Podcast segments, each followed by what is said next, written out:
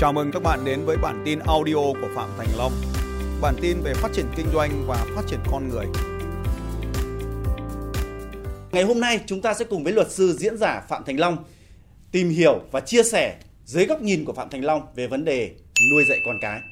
Vâng, thưa luật sư Phạm Thành Long, có những gia đình thì mong con cái là phải có thật nhiều bằng, nhiều bằng cấp, phải học được nhiều thứ. Đối với họ, con cái của họ như thế là thành công. Liệu quan điểm đấy của họ có đúng hay không anh? Tôi cho rằng là mọi quan điểm mà bây giờ đi xem xét đúng sai thì thì nó sẽ gây rất là nhiều tranh cãi. Bởi vì là họ phải thấy đúng thì họ mới làm, chứ không có ai mà thấy sai còn còn cố tình làm cả. Nhất là đặc biệt là làm cho điều cho con cái của mình. Thế thì chúng ta từng xem bộ phim là của để dành thì con cái chính là của để dành. Thế nên là họ sẽ tìm cách để đầu tư cho của để dành của mình thật tốt. Cho nên là nếu mà bây giờ bảo là sai hay đúng thì chúng ta thấy rằng là ờ, tranh cãi nó sẽ rất là lâu. Nên là ở đây là tôi cho rằng đó là quan điểm đúng của họ thế còn đối với tôi thì cho rằng là cái bằng cấp có hay không thì cũng phải cũng phải, phải xét từng cái giai đoạn cuộc sống của chúng ta. Chúng ta nhìn lại cuộc sống của chúng ta thôi. Chúng ta thực ra là nếu mà để để, để mà được đến ngày hôm nay ngồi đây nói chuyện với các anh chị khán giả thì cũng có lẽ là cũng phải có nhìn lại cuộc sống của chính mình là ngày xưa mình có nhiều bằng cấp không?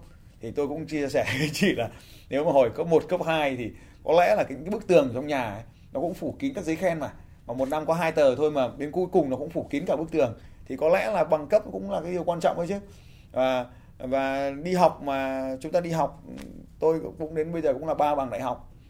Thì cũng là bằng cấp đấy chứ. Cho nên nếu mà nói về cái việc mà bảo là không có bằng cấp và uh, thì tôi cũng không chắc chắn lắm. Về việc là là ngày xưa mình nhờ có bằng cấp nên có thể có ngày hôm nay. Không biết được cái điều này thì chưa có một cái nghiên cứu cụ thể mà chắc chắn. Nhưng tôi có biết một điều rằng là không học thì không có cái gì hết. Như vậy rõ ràng là uh, không học thì rõ ràng chúng ta là thiếu về kiến thức vâng. đúng không ạ mà khi thiếu kiến thức thiếu tri thức thì chúng ta rất khó thành công được trong cuộc sống. Và nhưng còn một vấn đề nữa đó là sự trải nghiệm. Nhiều người nhiều bậc ờ, phụ huynh thì cho rằng con cái họ phải được trải nghiệm thật nhiều thì nó mới đỡ vấp ngã trong cuộc sống. À, tôi cho rằng là cái việc học ấy là rất quan trọng. À, chúng ta sẽ thấy rằng là cái việc học nó sẽ xảy ra hầu hết trong cuộc sống này. Tức là chúng ta còn thở thì như cần chúng ta còn học. Nó ta có thuật ngữ gọi là học tập trọn đời nên là cái việc học ở trong trường là một việc rất là quan trọng vì nó cho chúng ta những kiến thức của à, gọi là kiến thức cơ bản kiến thức phổ thông để cho chúng ta có được những cái nền tảng đó để rồi chúng ta tiếp tục à, làm những cái công việc chuyên môn hơn. Tôi lấy ví dụ bây giờ nếu bạn không học ngữ pháp tiếng việt bạn không học từ tiếng việt thì làm sao mà bạn có thể đi viết quảng cáo được đúng không ạ? Làm sao bạn học được cách giao tiếp với mọi người cho nó nó đầy đủ được? Thế bây giờ bạn không học toán làm sao mà bạn cộng tiền làm sao mà bạn làm được kế toán làm sao bạn hiểu được công con số tài chính để mà làm kinh doanh? Yeah. cho nên ở đây chúng ta không thể nói là không có được. Thế thì tuy nhiên ý, thì mỗi một cái đứa trẻ trong cuộc sống nó sẽ giỏi về một cái bộ môn mà đáng ra nó được tập thay thay vì nó học tất cả mọi thứ như là cái cách mà cha mẹ nó mong muốn thì hãy học một thứ thật giỏi trở thành thiên tài trong cái lĩnh vực đó. Thì chúng ta lại có thêm một cái thiên tài. Trong khi chúng ta lại cứ tập trung học giàn trải chúng ta mất đi rất là nhiều thiên tài trong cuộc sống này. Và mỗi một cái người uh, sinh ra trong cuộc sống này thì họ có những cái tài năng khác nhau. Họ có những cái à, gọi là trí tuệ khác nhau. Cho nên chúng ta sẽ để cho họ học được những cái điều mà họ thích học. Thế tại sao chúng ta lại bắt một cái đứa trẻ là cứ phải giỏi cả toán cả văn giống như cái đứa trẻ kia trong khi nó lại rất giỏi vẽ? Thế thì đấy là một cái vô lý. Vâng.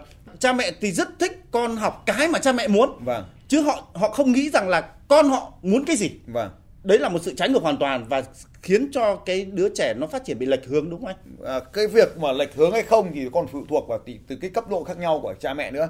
Nhưng mà chúng ta thấy thế, thế này, ở trong cái cuộc sống này là chúng ta đôi khi chúng ta hay dùng quyền lực, quyền lực là ta là cha mẹ là anh là là anh chị trong gia đình người ta bắt người khác phải tuân thủ mà ta quên đi cái cảm xúc thực sự của họ, ta quan quên đi cái khả năng thực sự của mỗi con người. Thế tôi gọi là cái này nó gọi là vị kỷ hay là vị chủng, tức là vị kỷ tức là là bắt con cái mình học là vì mình hay là vị chủng tức là bắt con cái học vì vì chính con cái của mình. Thế thì chỉ cần xét cái mục đích ở đây thôi. Thì tôi hỏi là tại sao chị bắt con chị học thêm? Thì tất cả tất cả những bà mẹ đều trả lời là ừ, tôi bắt nó học vì vì nó. Ai cũng trả lời vậy thôi. Nhưng mà vì nó là vì cái gì của nó? Thì tất nhiên mọi người sẽ bảo là vì tương lai của nó. Nhưng có ai biết rằng là tương lai của nó có cần cái điều nó đang học hay không? Thì thực sự phải nói rằng là một cái đứa trẻ khi nó lớn lên trong cuộc đời này nó bắt, bây giờ nó không giỏi toán mà cứ bắt nó học toán thì làm sao nó giỏi? Nó làm sao nó cảm thấy cuộc sống nó được tuyệt vời được? Và và mỗi một cái khoảnh khắc vội mỗi một cái giai đoạn trong cuộc đời nó trôi qua là không bao giờ lấy lại được. Đối với một đứa trẻ, tuổi thơ rất quan trọng. Tuổi thơ nó sẽ hình thành cả nhân cách, tuổi thơ nó sẽ hình thành cả cả tài năng, tuổi thơ nó hình thành cả nghề nghiệp sau này. Tại sao chúng ta cứ phải bắt nó làm mọi điều mà nó không thích? Ở đây thì chúng ta không thể nói rằng là cha mẹ không giáo dục con, mà cha mẹ phải định hướng, phải hướng dẫn con để cho con biết được đâu là cái điều cần phải làm đâu là những cái điều mà nó nên làm. Còn cái việc nó làm hay không thì việc phải để cho nó làm chứ. Nó có thể giỏi cái việc này nó giỏi cái việc kia để nó làm những cái việc mà nó yêu thích. Nhưng mà miễn là những cái việc đó cuối cùng nó sẽ tạo ra lợi ích cho mọi người. Thì khi mà tôi, tôi lấy một cái quan điểm dạy con của tôi là như vậy là có thể làm bất kỳ điều gì miễn là cái điều đó tạo ra lợi ích cho mọi người. Còn nếu làm bất kỳ cái điều gì mà điều đó gây phiền cho mọi người là không được làm. Đấy thì chỉ cần hai cái cơ bản đấy thôi. Tôi chỉ cần dạy hai cái điều cơ bản đấy lấy cái điều đó làm gốc thì gần như có thể đi cả cuộc đời này rồi. Làm cái gì lợi cho mọi người thì làm làm cái gì hại cho mọi người đừng có làm. Từ cái động vật, từ cái cây cỏ, con nhà, trong nhà nuôi những con động vật.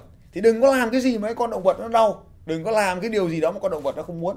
Làm cái điều gì đó mà cái con động vật nó muốn. Thì đó là cái cách mà chúng ta hướng dẫn cho các con định hướng được là nên làm cái gì và không nên làm cái gì. Và thế giới này nó có quá nhiều việc phải làm. Thế thì bây giờ chẳng lẽ cái việc gì chúng ta cũng bảo con phải làm cái này cái này cái này. Đâu có kịp được. Chúng ta đâu có được đầy đủ được như vậy. Nên là để cho con được tự do trong cái hai cái luồng ấy. Một cái luồng là gây hại thì tôi không làm.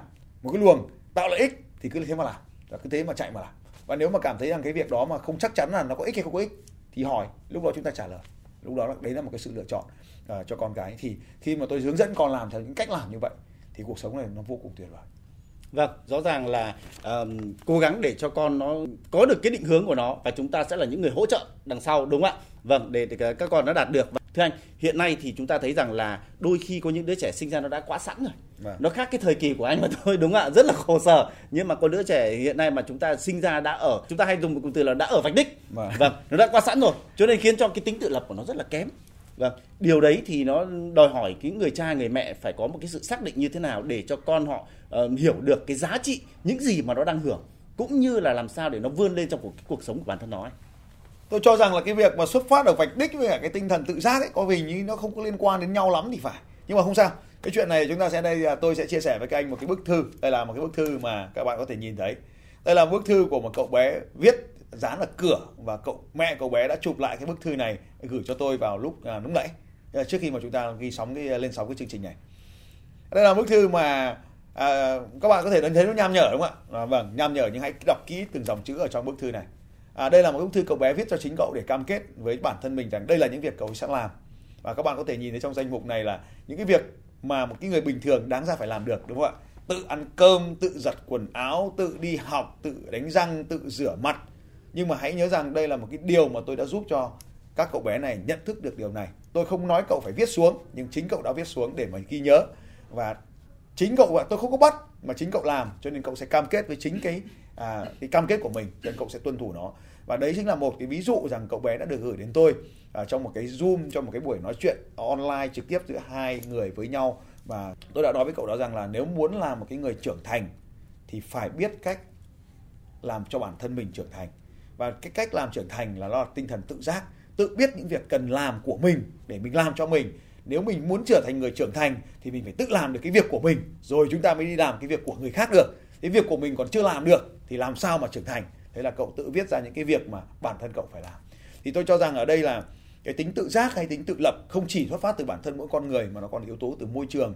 Nếu chúng ta quá lo lắng cho con cái mong muốn cho nó những cái sự thuận lợi mà cách phi lý thì dẫn đến là cái tính khả năng chiến đấu à, tính cả tự, tự giác khả năng tự hành động sẽ giảm đi rất là nhiều cho nên ở đây chúng ta cũng thể thấy rằng là phải biết tự làm mọi việc. Việc ăn mà không làm được thì làm được cái việc gì ạ?